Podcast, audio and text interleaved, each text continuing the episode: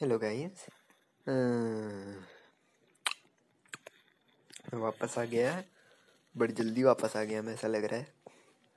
हाँ हाँ मैं बहुत तेज़ आदमी हूँ, बहुत जल्दी जल्दी वापस आ जाता हूँ तुम लोगों को पता भी नहीं चलता। है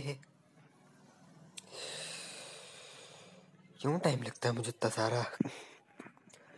सारे लोग चले जाते हैं। मेरे को ऐसा लगता है बीच बीच में मेरी कहानियाँ लोग पसंद कर रहे हैं। फिर मैं गायब हो जाता हूँ। इतनी ठंड है वैसे भी। जनवरी आ गया कौन सी तारीख है? चार तारीख। चार तारीख हो गई आज। ओ by the happy new year मेरे को क्रिसमस पे भी वीडियो डालने का मन था कि क्रिसमस की डरावनी कहानी डालेंगे अपन, लेकिन, मैं तो आलसी हूँ ना। हाँ वैसे तुम लोग शेयर भी नहीं कर शेयर किया करो ना। पॉडकास्ट को शेयर किया करो, मेरे को ज़रा बढ़ावा बढ़ावा दो अच्छी नहीं लग रही है तो जाओ यहाँ से।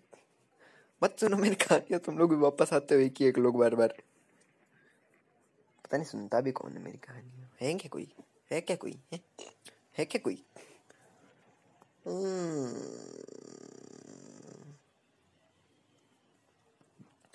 वेल well, मेरे पास कोई कहानी नहीं थी सुनाने के लिए मैंने सोचा कि चलो चलो वैसे भी मैंने क्रिसमस की कहानी छोड़ दी थी तो चलो आज मैं दो कहानियाँ सुनाऊँगा जैकपॉट।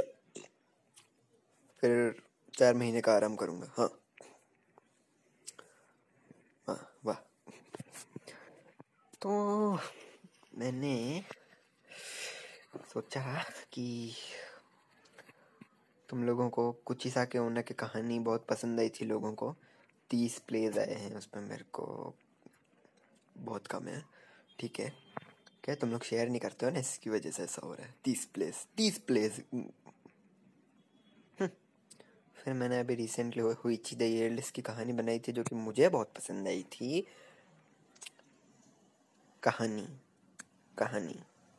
मेरी आवाज़ नहीं, कहानी। मैं उसमें इतना फंबल कर रहा था अभी, जैसे मैं बोल रहा हूँ, मैं एक बार भी अटक नहीं रहा हूँ मेरे हिसाब से तो। उसमें मैं कभी हाइकी सोल्जर्स ऐसे, वैसे सोल्जर्स बोल रहा था, सेमुराइज थे वो, सोल्जर। कहे के सोल्जर? देश के लिए लड़ते थे क्या? लड़ते होंगे, क्या पता? लड़ते होंगे, क्या पता? हम्म। तो आज हम लोग दो दो जापान की कहानियाँ सुनेंगे। जापान से तुम लोगों को प्यार है है ना? हो एयरलेस की चीज़ा क्यों ना? जापान से मुझे भी बहुत ज़्यादा प्यार है, या तो आज मैं तुम लोगों को दो जो कहानियाँ सुनाने वाला हूँ, उसमें से एक है आका मांटो और दूसरी है तोइरेनो हानाकोसा। मैं इसे इंग्लिश में भी बोल सकता था, हिंदी में बोल सकता था, पर मैं ये बताना चाहता था कि मैं भी जापानी बोल सकता हूँ। हाँ। इंग्लिश में बता देता हूँ एक बारी। पहली वाली का नाम है रेड केप और दूसरी वाली का नाम है को सा ऑफ़ द टॉयलेट या डर लग रहा है मुझे अभी से। तो और शुरू करते हैं। या जापान में कुछ लोग ऐसा मानते हैं कि वहाँ पे एक लड़के की आत्मा भटकती है। ये लड़के की आत्मा को लोग आका मांटो नाम से भी जानते हैं। आका मांटो का मतलब होता है रेड केप और ये आत्मा ने एक रेड केप पहना होता है और उसने अपनी पहचान को छुपाने के लिए एक सुनहरे रंग का मास्क लगा के रखा होता है। ये आत्मा जापान के टॉयलेट्स में में जब कोई आदमी बैठा होता है, तब ये आत्मा उनके पास आती है। ज़्यादातर ये लास्ट वाले टॉयलेट की तरफ़ जाती है और बाहर से उनसे पूछती है कि तुम्हें रेड केप चाहिए या ब्लू के केप अगर आपने रेड केप कहा तो यह आत्मा टॉयलेट के अंदर घुस के आपकी चमड़ी उखाड़ देगी आपके शरीर से और आपको वापस पहना देगी। जिससे ऐसा लगेगा जैसे आपने कोई लाल रंग का केप पहन रखा है। और अगर आपने ब्लू केप कहा तो ये आत्मा आपका सर धड़ से अलग कर देगी। सा, और सारा खून निकलने के बाद आपका शरीर नीला पड़ जाएगा। अगर आपने समझदारी रखते हुए कोई अलग जवाब दे दिया तो ये आत्मा आपको घसीटते हुए नर्क के द्वार पे लेके जाएगी और नर्क के अंदर छोड़ के आएगी। इस आत्मा से बचने के तीन तरीके हैं। पहला कि आप बोलें कि मुझे येलो केप चाहिए। अगर आपने ऐसा कहा तो ये आत्मा आपका सर कमोड में डुबा देगी, जो कि आपने अभी अभी यूज़ किया है। और फिर आपका शरीर, आपका चेहरा पूरा पीला पड़ जाएगा, लेकिन आप ज़िंदा बच जाएँगे, क्योंकि आप पूरे तरह से डूबेंगे नहीं।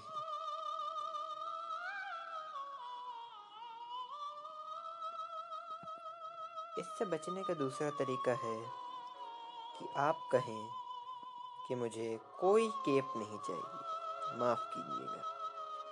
ये आत्मा वहीं से सीधा वापस चली जाएगी और जब आप बाहर निकलेंगे, तब वहाँ पे कोई नहीं।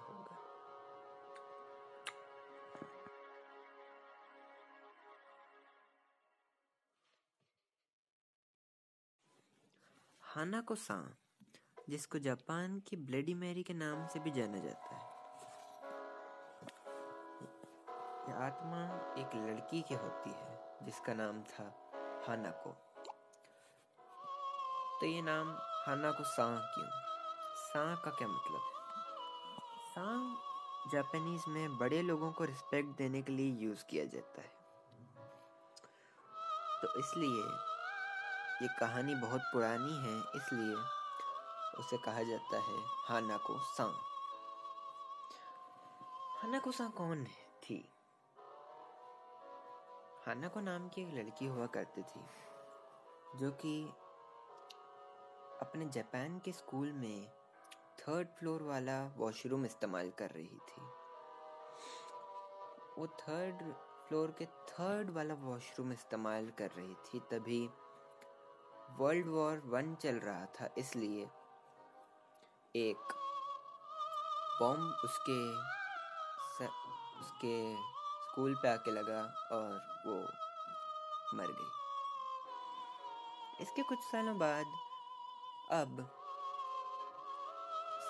हाना को सा को बुलाया जा सकता है जापान में जाके।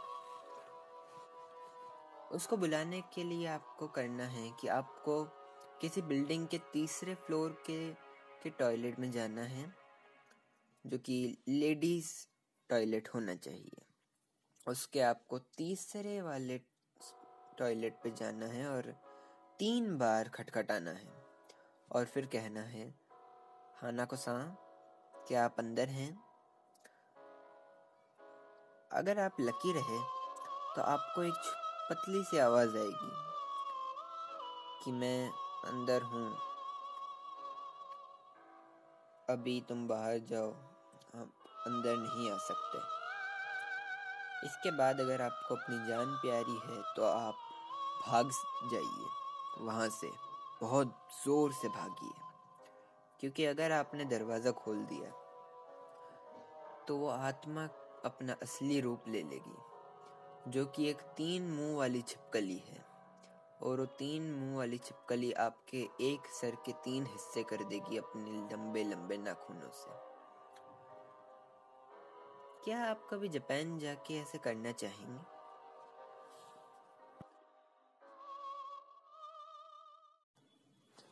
तो जैकपॉट दिया नहीं मैंने, है? दो दो कहानियाँ, दोनों जापान की, दोनों वॉशरूम्स के बारे में। और मुझे जाना है टॉयलेट। बता सकता है कोई कैसे जाऊँ अब मैं? है? डर लग रहा है मुझे।